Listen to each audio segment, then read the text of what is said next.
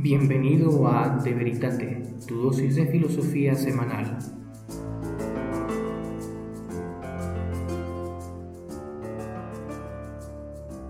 Bienvenidos todos, muchísimas gracias por estar de nuevo aquí con nosotros, escuchándonos. Aquí en el micrófono Javier Ábalos y con ustedes también Julio Alonso. Vos, Javier, fíjate que la vez pasada me mandaste esta imagen, me interesó bastante, quería hablar sobre eso. Y la foto dice congruencia alinear lo que haces con lo que dices, alinear lo que dices con lo que piensas, alinear lo que piensas con lo que sientes. Y al principio las primeras dos líneas me parecieron bien y la última eso de alinear lo que piensas con lo que sientes, que como hmm, aquí hay algo extraño. No, no sé si nuestros sentimientos deberían ser la base de lo que hacemos, de lo que decimos, de lo que pensamos. ¿Vos qué pensás? No, en ese sentido estoy totalmente de acuerdo contigo.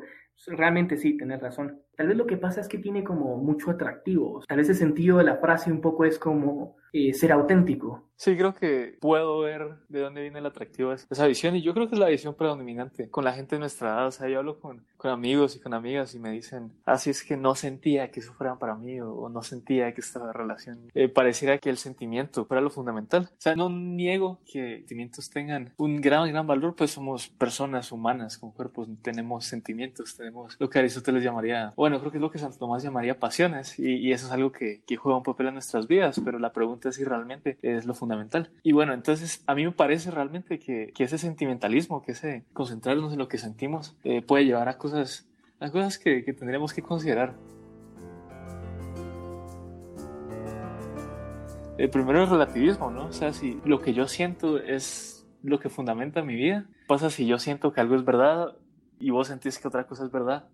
¿Qué pasa ahí? O sea, si, si es solo cuestión de sentimientos, que es algo tan subjetivo claro, entras en conflicto, ¿no? Sí, entramos en conflicto y terminamos con una especie de relativismo en lo que, ah, esto es mi verdad, esto es tu verdad. Pero eso al final como que no, no nos ayuda a la convivencia, digo yo, o sea, bueno, al final los sentimientos como, bueno, ¿qué más da si aquel siente azul, si aquel siente rojo, por decir cualquier cosa? ¿O realmente tiene como alguna implicación más seria? Pues parece que de primeras no tiene implicación tan seria, o sea, si lo miras con, con principios liberales como dejar que el otro a lo que quiera mientras no lastima a los demás. Pero de ahí el problema es cuando empiezan a querer imponer sus, visiones subjetivas. O pues si yo quiero empezar a imponer mis visiones subjetivas sobre vos, creo que puede ser problemático desde el principio. Simplemente es que ahí es cuando se empieza a ver qué tan problemático puede ser. Imagínate que yo pienso que todo el mundo debería ser fanático del Barcelona. Para imponerle eso a los demás en visión de que yo siento que, que el Barcelona es el mejor equipo del mundo, por ejemplo, y quisiera imponerte eso. Sí, ese es un sinsentido. O sea, en pocas palabras, vos me decís que el relativismo puede llevar a una, a una totalitarización de mi opinión. Sí, sí, entonces me parece que deberíamos fundamentar pues nuestras visiones fundamentales de la realidad en algo más sólido que nuestras opiniones y nuestros sentimientos que son tan volubles y, y cambiantes. O sea, en la mañana uno se siente alegre, en la tarde uno se siente triste. Claro, claro, eso que, eso que decís de fundamentar nuestras opiniones en algo sólido y estable.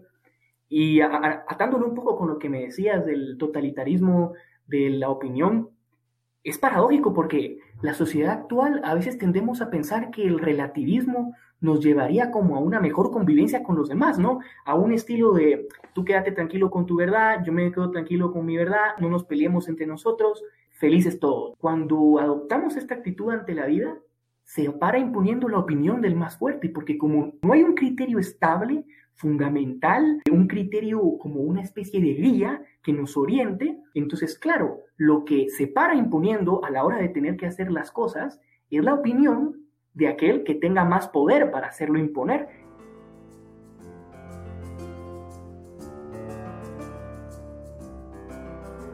Eso es uno de los peligros. Pero yo quería irme por, por otro camino. Pienso que ese culto a las emociones nos puede llevar a servir o a estar solo concentrados en nosotros mismos y en lo que sentimos y estar como muy ensimismados. Yo siento que esta relación o yo siento que, eh, no sé, eh, uno podría pensar en muchos ejemplos. Creo que al final nos lleva a pensar solo en nosotros mismos, en lo que queremos, en lo que tenemos ganas y no en lo que es realmente bueno e incluso nos, nos puede llevar a dudar, o nos lleva a dudar generalmente, de si hay algo que es realmente bueno moralmente. ¿Acaso no es mi opinión? ¿Acaso no es tu opinión? ¿Qué piensas también? Ahí el relativismo entra en lo moral también. No, no, es, es, muy cierto. En pocas palabras, también, no, no sé si te entendí, entendí bien la idea que, que tratabas de transmitir, es que ese sentimentalismo para, al final como los sentimientos solo los puedo percibir yo, o sea, mis sentimientos pues solo yo los puedo percibir, entonces como yo estoy centrado solo en mis sentimientos, en mi forma de actuar, de conocer la realidad, es solo mis sentimientos, mi atención está toda, todo el tiempo centrada en mí, porque yo soy la fuente de mis sentimientos. Y como yo no percibo los sentimientos de los demás, entonces yo no estoy, yo no, mi, foco de atención al ordinario no son los demás, sino que soy yo. Un poco eso. Eh, sería quizás uno, de los problemas que se van derivando, pero incluso si te das cuenta del problema y decís, bueno, no voy a ser egoísta y no voy a pensar solo en mis sentimientos, voy a pensar en los sentimientos de los demás, seguís pensando en sentimientos como lo fundamental. Incluso solucionando ese problema, esa ramificación, regresas al tronco, pero el tronco sigue tendiendo a esos problemas. Entonces tal vez el problema no sea con, necesariamente con las ramas, sino con ese tronco, con el concentrarse únicamente en las emociones.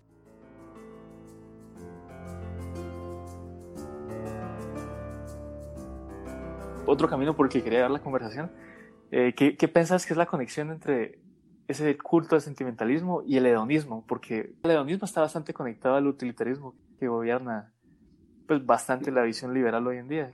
Pues sí, me parece bastante interesante la conexión que estabas haciendo del, del utilitarismo con el hedonismo. Y es que es cierto, ¿verdad? Porque al final, si, bueno, leyendo un libro ahorita de filosofía de la economía, había un párrafo de, Aristóteles, no sé si esto es un poco a lo que, a lo que querías llegar, pero había un, un, párrafo de Aristóteles en el que él hablaba de la crematística, como el arte de obtener dinero. Y él hablaba cómo ese arte debía ir orientado a la vida buena, a la realización plena del ciudadano dentro de la polis, pero que como la moral y la, al final pues la, la vida diaria ¿no? de nuestra cultura nos ha llevado a darle un culto a los sentimientos una primacía a lo que yo siento, lo que yo experimento, la felicidad se ha buscado en los placeres, que al final eso es un, el hedonismo, ¿no? El, el bien es el placer. Y entonces Aristóteles yo creo que hacía una observación muy aguda, porque él decía que los deseos son ilimitados. Y entonces si mi felicidad está en los placeres, eso es algo que yo no puedo saciar porque es totalmente limitado. Y entonces la crematística, el arte de conseguir dinero, tiene que ser aumentada al máximo y sacada como que llevado a su extremo y sacarle el jugo totalmente para poder intentar satisfacer mis deseos. Y entonces, claro, tengo que explotar todo lo que está a mi alrededor para intentar sacar la máxima ganancia y poder saciar esos deseos ilimitados que tengo. No, y el más grande de los problemas, como dijiste, los deseos humanos son bastante limitados. Y, y si uno lo busca saciar solo con placeres, nunca llega a saciarse. Y, y, ese es otro problema. Yo estudio economía y es otro de los problemas que uno puede encontrar con las presuposiciones económicas modernas. Es que asumen que el hombre eh, que tiene esa, ese, ese deseo ilimitado, ¿no? De, de, acumular y de acumular. Y si lo remitimos a, a placeres y a cosas materiales, pues, pues es cierto, o sea, la mayoría de gente pues quiere acumular, ¿no? Ya sea dinero, posesiones o placeres, pero e, es realmente eso lo que nos lleva a nuestra realización final.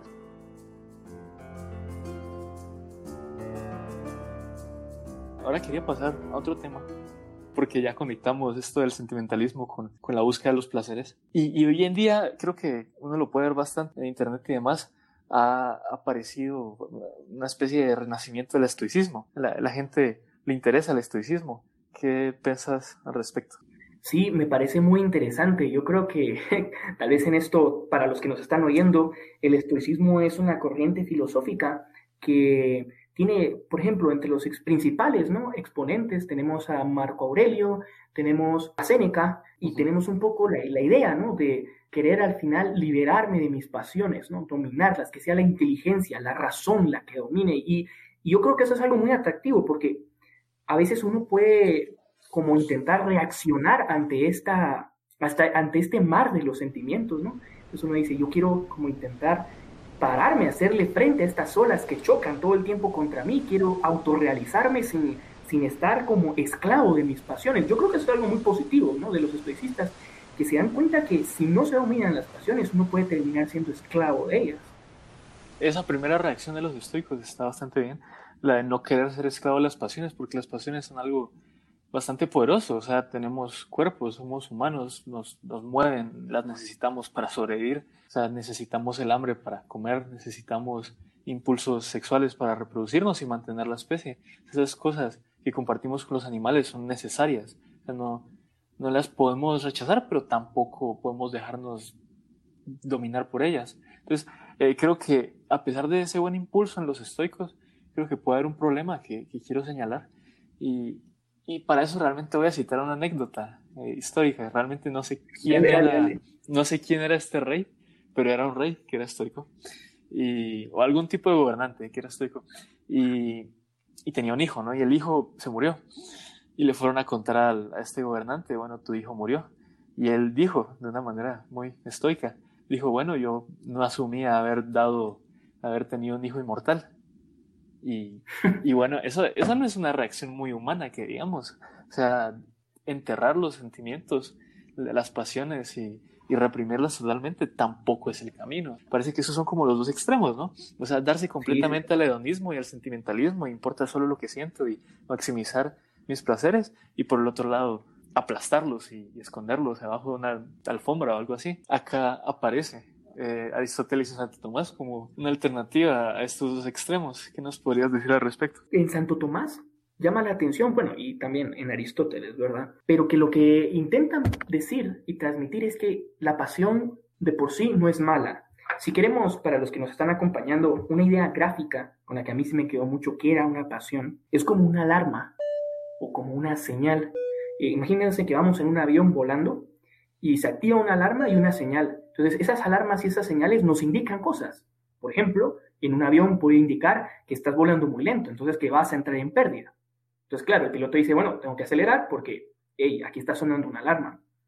Ahora, en el hombre también existen esas especies de alarmas que nos intentan señalar bienes, cosas que nos perfeccionan. Pero el problema es que no siempre las alarmas están bien ajustadas y a veces pueden decirte, hey, mira, esto es, esto es bueno, pero en el fondo no es bueno. Entonces, el hombre lo que tiene que hacer es ver las alarmas que salen y luego elegir con inteligencia respecto a cada una de las alarmas. Por ejemplo, volviendo un poco a, la anécdota del avión, eh, si está el piloto volando, le aparece la alarma que está entrando en pérdida, pero luego le aparece la alarma que un, un pasajero desea hablar con él. Ahora, el piloto actuaría tontamente si le hace caso a la alarma de que el pasajero quiere hablar con él y no le hace caso a la alarma que está entrando en pérdida. Por eso es que el piloto debería de pensar y decir, bueno, ¿qué bien tengo que satisfacer primero? ¿A qué bien tengo que llegar primero?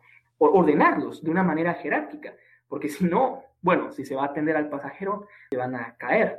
No sé qué te parece. Sí, me, parece que va bastante al grano, porque esa visión balanceada de, Aristóteles y Santo Tomás dice que tenemos pasiones y las pasiones en sí, pues las emociones que, sentimos en sí no son malas, pero tampoco en sí son siempre buenas. Y si queremos llegar de, cierta manera a nuestro florecimiento y nuestra plenitud como seres humanos, no podemos simplemente reprimirlas, sino que, tenemos que ordenarlas propiamente. Y lo que ellos proponen es que, que tienen que estar ordenadas y gobernadas por la razón la razón tiene que estar por encima de las pasiones. Y es cuando volvemos de nuevo al principio y, al problema del relativismo que, va con este sentimentalismo. O sea, si, si todo es de mis emociones y, y, cómo me siento, entonces la verdad no es algo claro. Pero si la razón está más en el fundamento, entonces ya no se trata de cómo me siento, sino de cómo son las cosas realmente.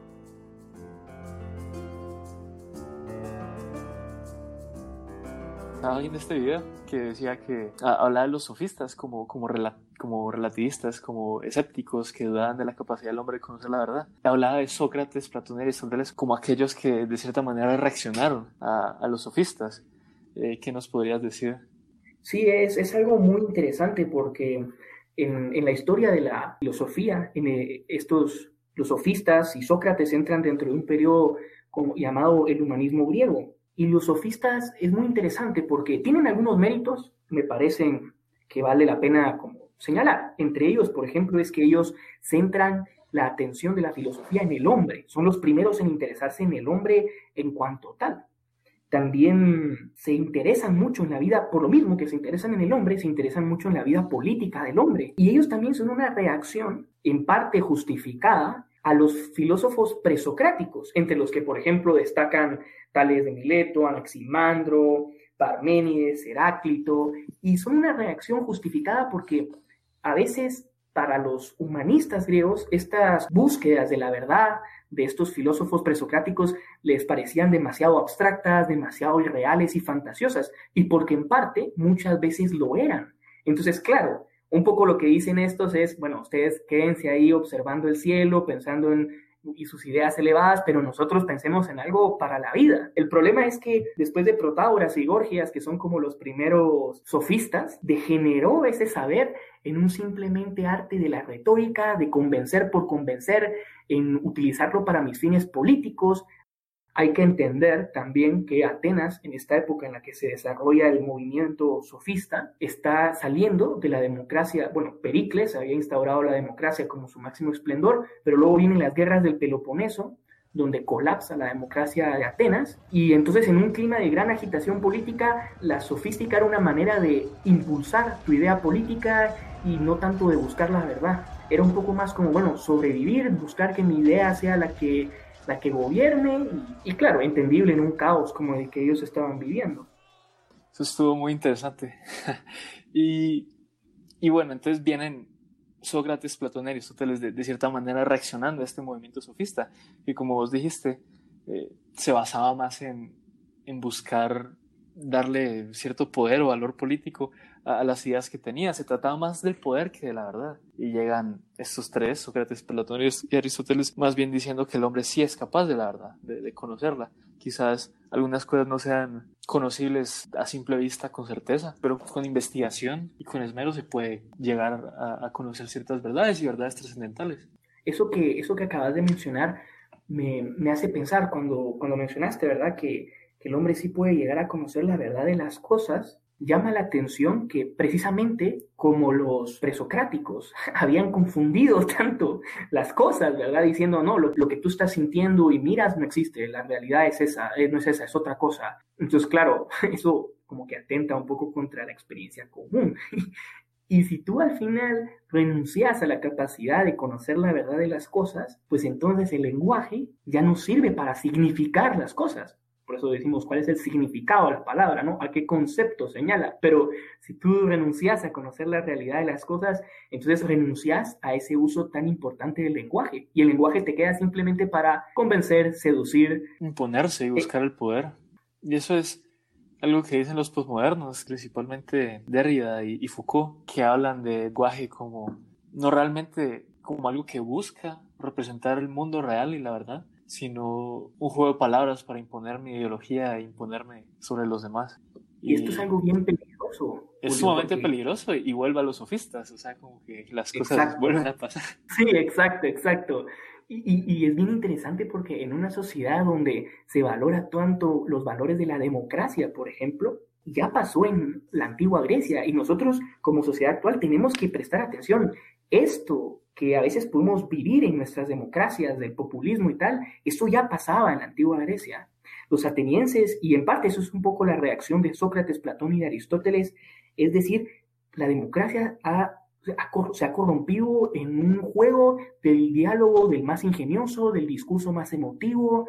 Y entonces, como se había renunciado a la búsqueda de la verdad, se degeneró en un mero uso de la palabra para tus propios intereses y al final las consecuencias que tuvo es que Grecia cayó. Las polis griegas, el ideal de la democracia ateniense desapareció y desapareció por casi 1500 años y más. Sí, creo que, creo que las cosas que acabas de decir son cosas que deberíamos considerar porque este sofismo moderno está en auge, podríamos decir. Es, es algo que, que, está dominando eh, el diálogo en las redes sociales y casi en todos lados.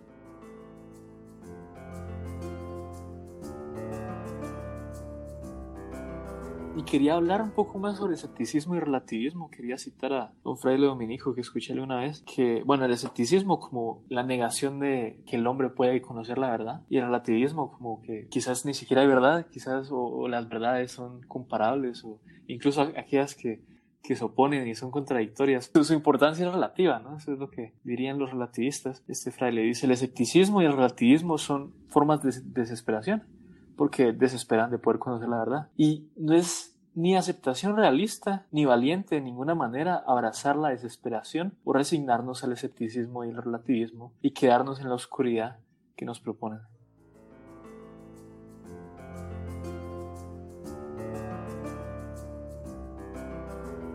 ¿Vos qué responderías a esta pregunta? ¿Puede el hombre llegar a conocer la verdad absoluta y objetiva? Para eso, para todos los que nos escuchan en este momento, si tienen curiosidad en cómo responder a esta pregunta, quédense con nosotros para el siguiente episodio. Muchas gracias por acompañarnos.